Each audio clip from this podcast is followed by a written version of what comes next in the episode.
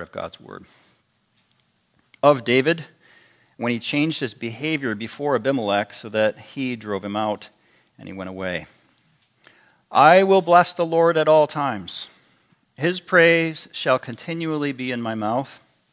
My soul makes its boast in the Lord. Let the humble hear and be glad.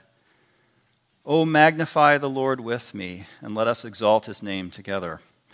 I sought the Lord, and he answered me and delivered me from all my fears. Those who look to him are radiant, and their faces shall never be ashamed. This poor man cried, and the Lord heard him and saved him out of all his troubles. The angel of the Lord encamps around those who fear him and delivers them. O taste and see that the Lord is good. Blessed is the man who takes refuge in him. O fear the Lord, you his saints, for those who fear him have no lack. The young lions suffer want and hunger, but those who seek the Lord lack no good thing. Come, O children, listen to me. I will teach you the fear of the Lord. What man is there who desires life and loves many days that he may see good? Keep your tongue from evil and your lips from speaking deceit. Turn away from evil and do good. Seek peace and pursue it. The eyes of the Lord are toward the righteous, and his ears toward their cry. The face of the Lord is against those who do evil, to cut off the memory of them from the earth. When the righteous cry for help, the Lord hears and delivers them out of all their troubles. The Lord is near to the brokenhearted and saves the crushed in spirit. Many are the afflictions of the righteous, but the Lord delivers him out of them all. He keeps all his bones, not one of them is broken. Affliction will slay the wicked, and those who hate the righteous will be condemned. The Lord redeems the life of his servants. None of those who take refuge in him will be condemned. We read that far in God's word. What if I asked you to write a song of thanks? Uh, right now, we pretend we're in school and take out a piece of paper and a pen, and I'll just be quiet for two minutes, and you write a song of thanks. Are you in any good frame of mind to write a song of thanks tonight? Maybe your heart is broken. Maybe you're grieving a loss. Like you and I find it easier to thank God in good times when things seem to be going our way. We find it difficult to thank God or even pen a song of thanks when our dreams are crushed. Uh, we need help at times like this, giving thanks to God when life becomes hard. I'm not just asking you these things at the beginning of a message to stir up your emotions and cause you to think about the stresses you might be facing. It's actually the context for the psalm. From the title of the psalm, we get a timestamp, and so we actually know that this psalm was written in a time of crisis for David. Soon after David had to say goodbye to his best friend Jonathan, we also know that Jonathan's father, Saul, was trying to kill David.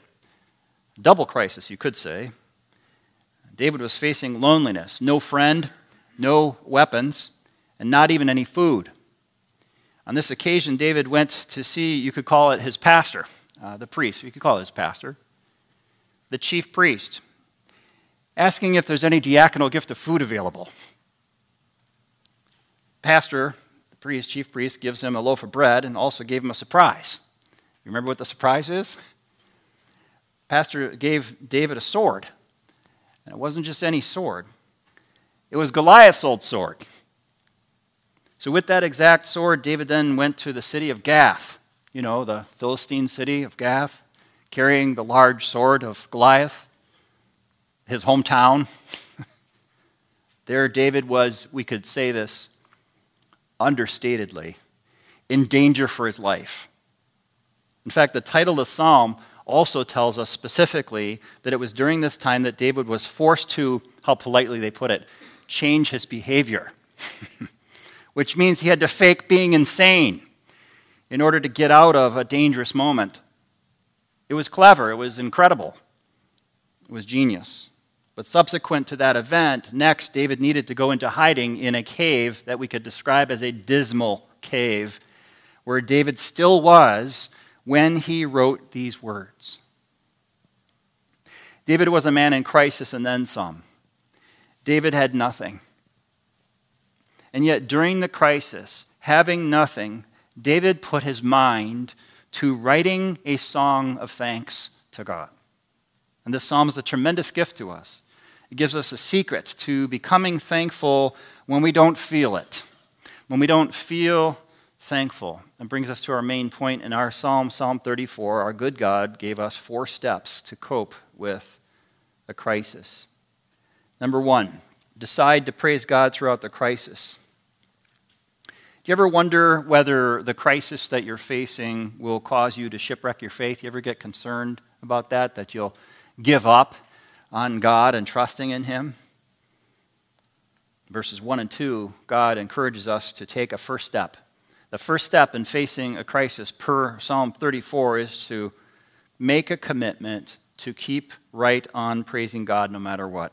For our walk with God from today to the day when we get to heaven and see Jesus face to face all starts with this decision reflected in the very first words of the psalm I will bless the Lord at all times. It's a decision of the will, it's not an emotional decision.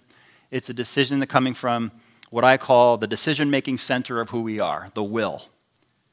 Not just the mind, not just the heart. It's a determination that this is what I'm planning to do. I will bless the Lord at all times. That's a decision made at the beginning of a difficult season. And he goes on to unfold that. His praise shall continually be in my mouth. Again, the personal commitment is there. Verse 2 My soul makes its boast in the Lord. It will continue to be the case for me, no matter how this crisis f- unfolds.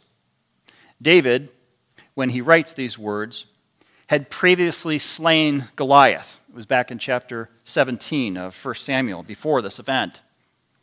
It was later, in 1 Samuel 21, that David had been clever enough to fake insanity, the occasion upon which we're now hearing Psalm 34. 1 Samuel chapter 21. But notice, David here does not give himself credit for his own cleverness and creativity. Just like he didn't give himself credit for his own skill with a sling or his own music. Though he put a lot of effort into it, it was God given. David had decided to reserve his mouth for praising God and not using his mouth to speak praises of his own abilities. In verse 3, God next encourages us to go public with our new decision within our community, within our network of people. Our commitment to always praise God goes public. We let people know that this is our commitment. How do you do that? By calling on others to praise the Lord. Verse 3 Oh, magnify the Lord with me. Let us exalt his name together. This, of course, what David does as king, what David does as worship leader, but a miniature of that we can all do. I have a commitment to praise God, you say to your friends. And I have a reason to praise God. And so do you. Would you please continue to praise God with me and join with me in praise? And remember, this is all in the middle of a difficult time. It's in the middle of a crisis, a, a double crisis, if you will, for David. Is, is that how we approach difficulties? I'll stop to try to illustrate something that still is in my mind. Happened years ago. Our family has a Christian woman, a friend of our family. Her name is Diane. And Diane experienced a devastating fire on her family's hobby farm. When we telephoned her to talk about it, all she could say was basically this The Lord has been so good. God sent people at every turn. Each time we would identify something that we needed, someone was already on their way bringing it to us. Do you see how remarkable that is? The things that she said about a fire on her hobby farm? Wouldn't most people use a devastating fire as the excuse to complain to caring friends who would completely understand that? But instead, Diane invited us not to see how bad her situation was, she invited us instead to see how good her God is. That's significant. That is the first step. If you can do that at the beginning of your crisis, you're walking the path God laid for us here in Psalm 34. Somewhere along the way, before the fire happened, our Christian friend Diane had made a decision to praise God no matter what. And then when the fire happened, she just followed through on the commitment to praise God in this new day. Step two. Now, verses 4 to 7, we've moved to step two. Learn about God early in the crisis. Verse 4 In a crisis, we learn from God about himself. I sought the Lord, and he answered me. The Lord's answer may come in the form of relief. Problem resolved. It's over. Or God's answer may come in the form of no relief, but the gift of endurance, the gift of his presence. Look carefully at verse 4. It does not say, God delivered me from all my problems. Instead, it says, God delivered me from all my fears. That is a significant difference to notice. Sometimes that's the Lord's answer for us. We have to learn early, soon in the crisis, that we're called to keep on praising a God who can remove our problems and sometimes decides not to remove our problems. And we don't know which way God will decide in our case in this crisis. In 2 Corinthians 12, Paul famously prayed, Lord, take away my thorn. And God's answer to Paul was, No, the thorn stays. And yet God had something for Paul alongside of that thorn. My grace is sufficient for you while you suffer with that thorn.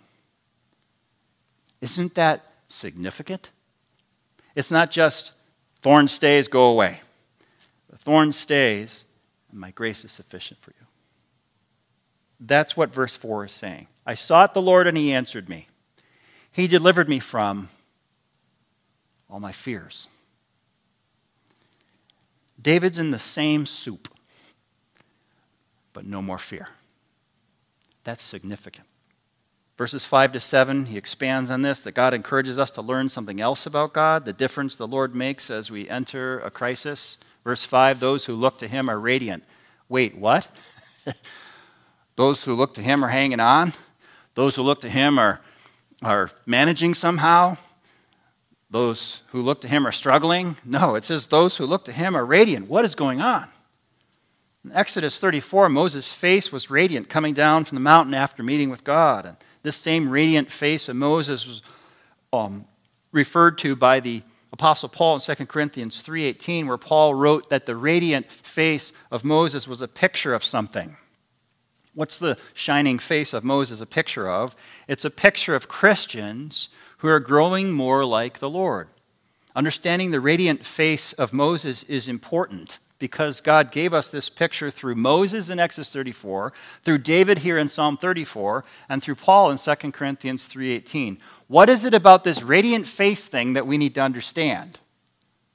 It's this the radiant face is a picture of the transformation mindset of the Christian person. When we look at things differently, when we look at things the way we're supposed to look at things, it seems to God to look at us, to see the shining face of, of radiancy like, like the face of Moses.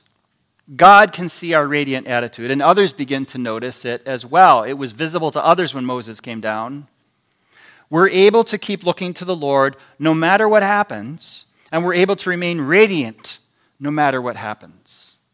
That's the difference the Lord makes. It's not just, you're going to make it through.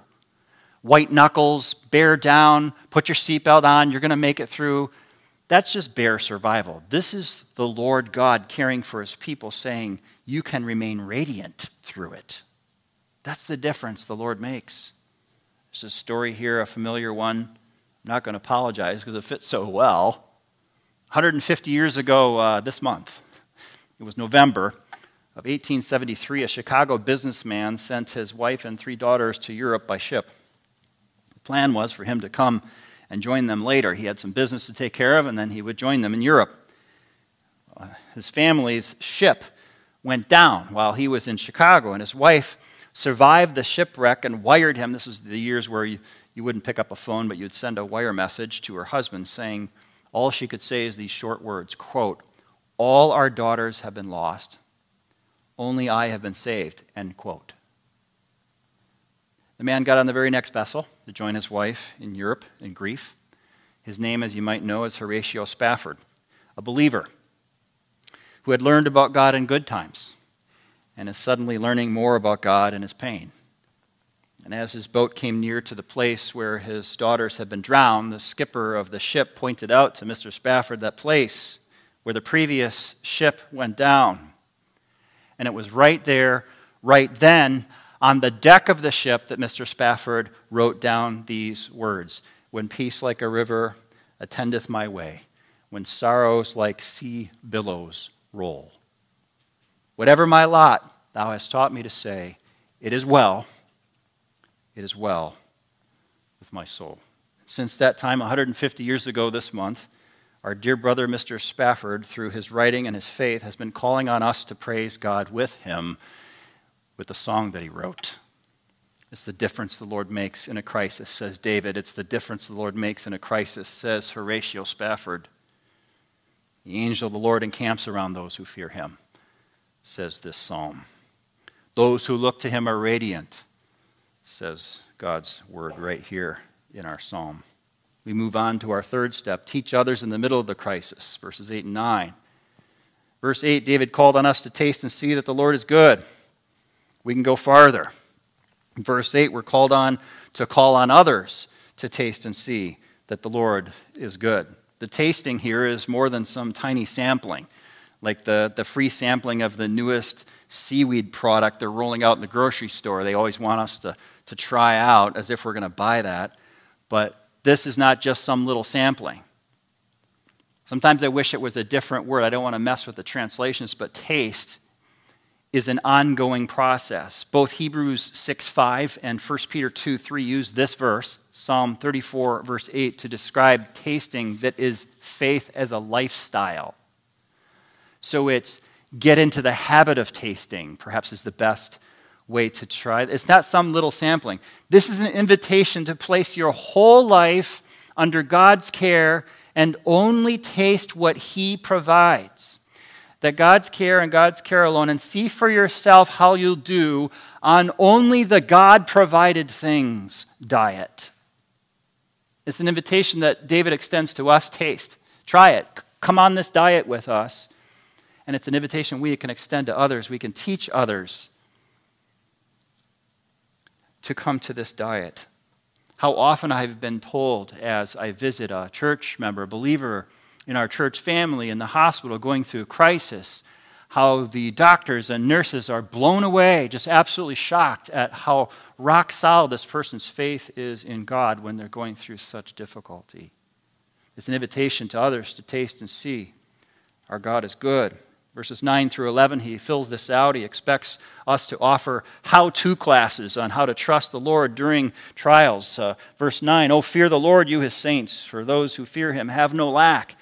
Uh, verse 10, the illustration of lions. The, the young lions suffer want and hunger, but those who seek the Lord lack no good thing. Come, O children, listen to me.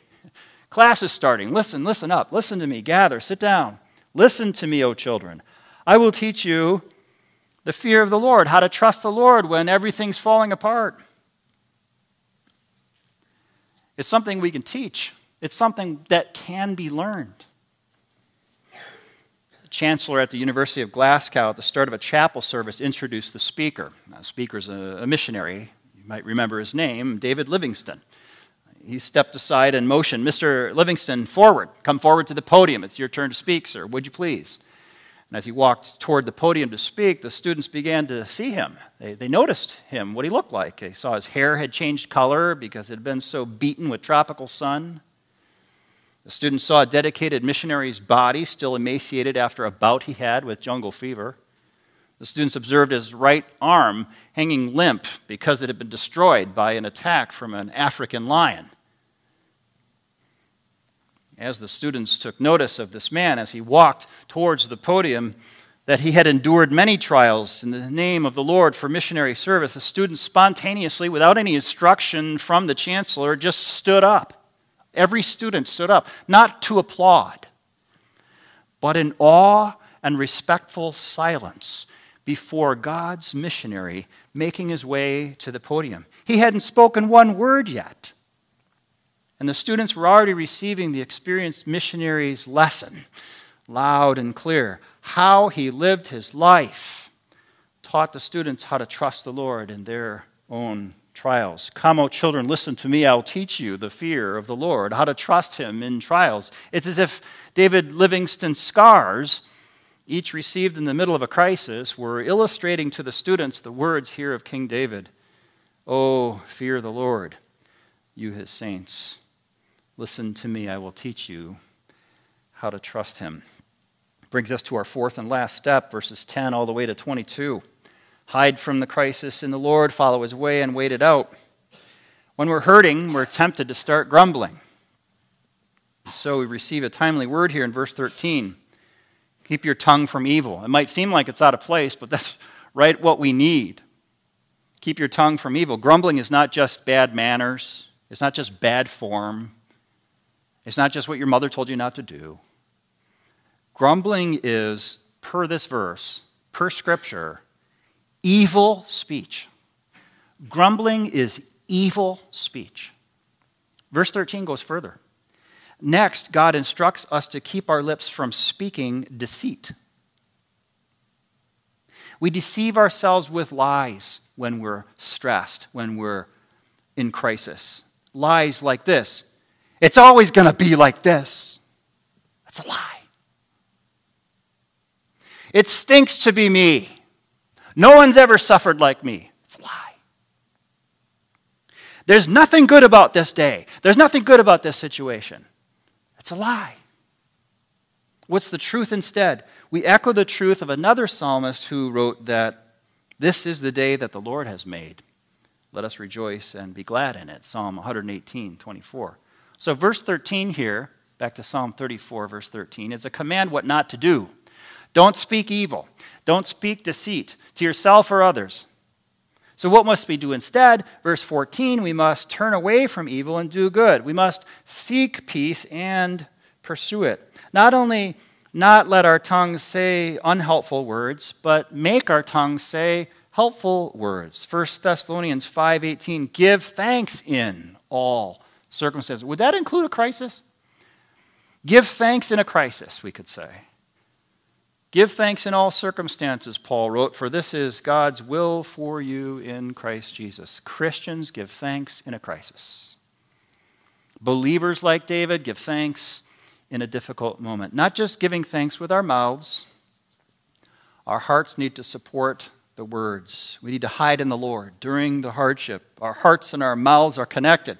Whatever our mouths say, reveals the status of our, how, our hearts. So if we're saying evil, grumbling words, what's going on in our hearts is evil, grumbling thoughts. We turn our hearts to God. How? Like David here in verse 15 and again in verse 17 cry out to God. Lord, my heart is grumbling again. My heart is evil. What about when the troubles have broken our hearts? God reminds us about his nearness during the troubles that breaks our hearts. Verse 18, the Lord is near to the brokenhearted and saves the crushed in spirit. Our suffering may be extreme. Our God sees us. Our God hears us. Verse 15, we're reminded that the eyes of the Lord are toward the righteous, his ears are toward their cry. It's like he's leaning in to catch the words we're crying out to Him in prayer. God doesn't take our suffering lightly, it's never dismissed. God never loses control of our situation. Everything about our predicament is designed to reveal His closeness. He's right there to convince us of His nearness. While we're waiting for God's eventual deliverance of us from this scenario, we always have Him nearby waiting with us until that last day of our suffering. Verse 18 does not say, if you look at it carefully, God will draw near as soon as he can get there. It doesn't say God will respond in short order. It doesn't say he's busy with something. You're number three in the list. Please wait patiently. No, please be comforted because what verse 18 says is he is near. He's already there. He was near to us before we thought to pray for his nearness. The only remaining thing needed was for God to reveal to us that he's near, for us to figure out that he's near. We consider ourselves informed. We consider ourselves reminded he's with us. He's near us, close by. Verse 20, the protection of his bones picks up a Passover instruction. Exodus 12 uh, 46 has that its true fulfillment in the crucifixion of Christ. The idea was not to break the bones. And sure enough, the bones of, of Jesus were not broken. We read in John 19 32, the soldiers came and broke the legs of the first and the other who had been crucified with him. But when they came to Jesus, they saw that he was already dead, and they did not break his legs. Verse 36, John 19, 36. These things took place that the scripture might be fulfilled. Not one of his bones would be broken. And three days later, Jesus rose again. It was through this crucifixion, it was through this resurrection that God protected us. He granted us resurrection in Christ. We were raised when he was raised, and all this confirmation of God's nearness to us in our crisis. The nearness of God leads ultimately to our rescue from the situation. One day, we'll all be in heaven in bliss and glory, right? So one day we'll be removed from our difficulty. But long before our rescue from the situation, we're rescued from our heartache. We're rescued from our misery. We're rescued from our sin. We're rescued from the condemnation that leads to death. That's the subtle difference that must be caught. The Lord Jesus explained this psalm concept in Luke 21 16. Listen, you will be delivered up even by parents and brothers and relatives and friends, and some of you they will put to death. Then go to verse 18, Luke 21 18. But not a hair of your head will perish. What? You'll be delivered over by friends and family members some you will be put to death, but not a hair of your head will perish. What is Jesus saying? These verses point beyond death. Jesus went on to write in Luke 21 19, By your endurance you will gain your lives. You see what it's saying? In Luke 21 and in Psalm 34, we get the same message crucified, yet no bones broken. What is the big deal with no bones broken? He's dead. Resurrection's coming. And it's the fulfillment of promises with no bones broken. He was crucified unto death in order to save us, but his bones were preserved and his life was returned to him. You, as disciples, followers of Jesus, he says in Luke 21, you may be put to death, yet not a hair lost. It's pointing ahead to resurrection. You might be put to death, but it's not the end of you. I'll raise you again from the dead, and all the while, I won't let them touch your hairs. It's a pointer to the resurrection, it's a pointer to God's victory. This crisis might have you down, but it's not the end of you. The death was necessary, but it's being closely managed by the Most High God. Your crisis is necessary per the sovereign will of God, but it's being closely managed by the Most High God. So, here in Psalm 34, in verses 21 and 22, the, the Lord at the end of our psalm presents the end of all things in two ways. There's two outcomes at the end, you realize. Verse 21 has one outcome, verse 22 has the other outcome. The first outcome, verse 21, is the justice of God in coming judgment. Listen to it. Affliction will slay the wicked, and those who hate the righteous will be condemned. It's the judgment of God. It's a picture of condemnation and coming perdition. That's one outcome of the end of the psalm and the end of the world, the justice of God. Thank God there's another. The last verse, verse 22, talks about the mercy of God and the coming salvation. Listen to that. The Lord redeems the life of his servants. None of those who take refuge in him will be condemned. Ah, that's our lot. That's our future. That's where this is all heading. God wants us to set the two truths side by side. That's why 21 and 22 are together at the end of the psalm. Keep them together, side by side. God's judgment and God's mercy. Judgment, mercy. Broken heart, thankful heart. Crisis, God is with us. They're together. It's a package deal. But the cost of this, the cost of the second part, the cost of the mercy, the cost of the thankful heart, the cost of the presence of God, was not imagined by David as he wrote the words of verse 22 the Lord redeems the life of his servants. How could David have known the truest fulfillment of those words and what it would entail. How would the Lord redeem? Precisely how, David? How, at what price, in what manner would God redeem the life of his servants? Only later, in the pages of the precious New Testament, do we receive the answer that the Lord would redeem the life of his servants through the death of the suffering servant, the death of the one, the death and resurrection of Christ Jesus, the Son of David, and the redemption of the Lord offered here in verse 22 came only by way of the cross, only by way of the empty tomb. The scope of the last line of the psalm is unbounded, it's unrestrained, it's unstoppable. Listen again. Verse 22b says, None of those who take refuge in him will be condemned. There is no limit to that. There is no end to the blessing of the statement of God here. Why not? Why will there be no condemnation for those who take refuge in him? Because Christ was condemned in our place and rose again so that there's no condemnation left on our account before the living God. He took all of it. What have we seen in Psalm 34? Our good God gave us four steps to cope with the crisis. Number one, decide to praise God throughout it. Number two, learn about God early in the crisis. Number three, teach others in the middle of the crisis. Number four, hide from the crisis in the Lord, follow his way, and wait it out. So, in my conclusion, I have two simple applications. Number one, taste and see that the Lord is good. I know you came in here believing that the Lord is good. We sing it in our hymns, and we all confirm that the Lord is good. But what the psalm is asking us to do is go beyond believing cognitively and doctrinally and confessionally and with hymnology that God is good and taste it. Tasting truth. You know what the fundamental difference is between a Christian and a non Christian? The difference is not that Christians know that God exists and non Christians are not sure. That's just not true. Everybody knows that God exists. Some try to suppress it, they don't do a very good job. That's not the difference.